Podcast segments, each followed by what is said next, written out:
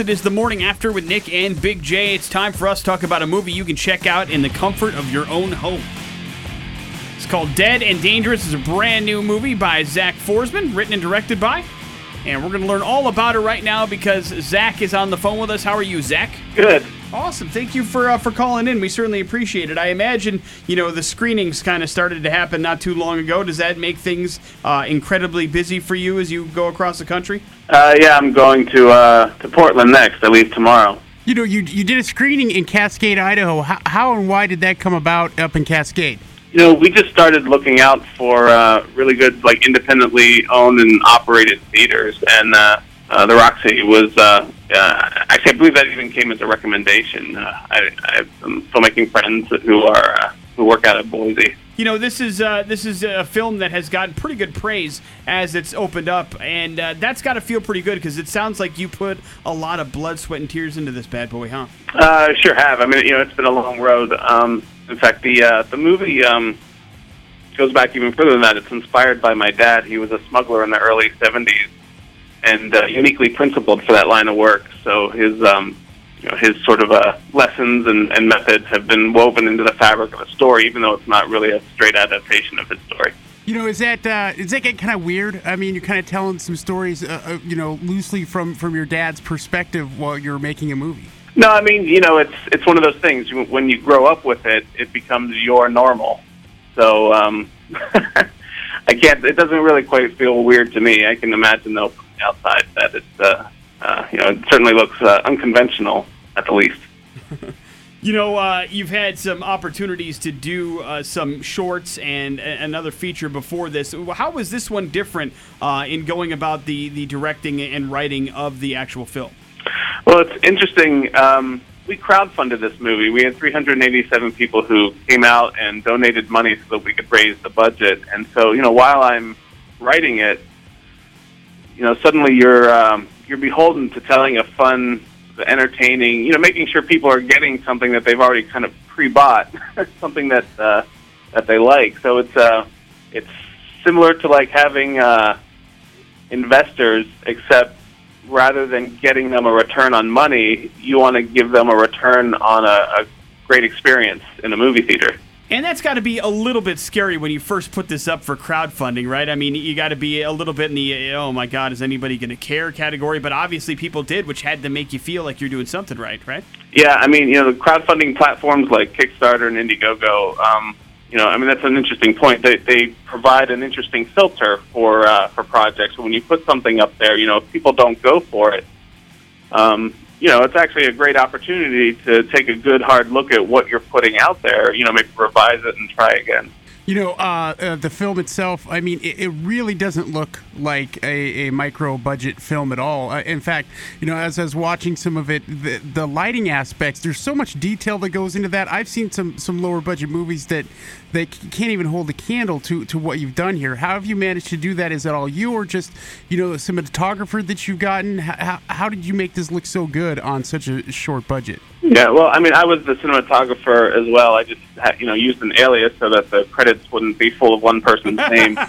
um, but, uh, you know, I mean, composition, colors. I mean, those are all things that are, um, you know, important to telling uh, telling the story. And you know, I, I have a bit of uh, like a visual sweet tooth. I like to push the colors, uh, uh, you know, pretty saturated, and um, and sort of like have fun with what I'm looking at. Um, it's all part of the storytelling process. Um, the lights that we used were relatively cheap. Uh, we had some, uh, you know, uh, gels for filtration that were um, uh, that we already had. You know, I mean, we we uh, we do productions for a living, so it was a um, you know we had resources that we could draw from that didn't necessarily cost us anything. But the lights that I bought off of Amazon, you know, didn't cost more than a thousand dollars total. They're pretty cheap, and they're pretty uh, you know beat up by the end of it. Zach, I, I want to know about your alias, Addison Brock III. Uh, does he have a backstory? is it just a cool name that you thought of, or is there something more to it? Well, I borrowed that from my dad. That was one of my dad's aliases when he was smuggling. There you go. So there's all kinds of Easter eggs throughout this entire thing, whether it be the movies or the information uh, or the credits.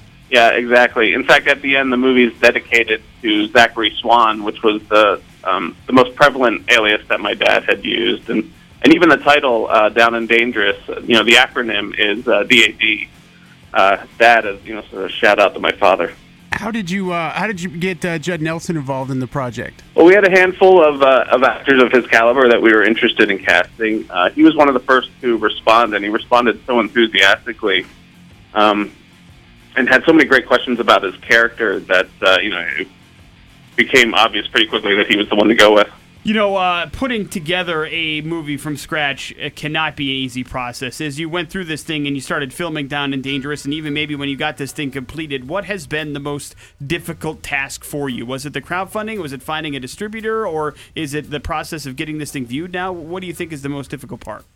Yeah, I mean, I think wading through um, the distributors that are out there that were, you know, interested in working with us or partnering with us was probably one of the more difficult aspects. Uh, my producer Kevin Shaw, he um, he had he you know he was in charge of that fight for the most part. But we did end up partnering with a company called Gravitas Ventures, and you know like in a sea of used car salesmen and scumbags, he is uh, or they are um, just a sort of shining light.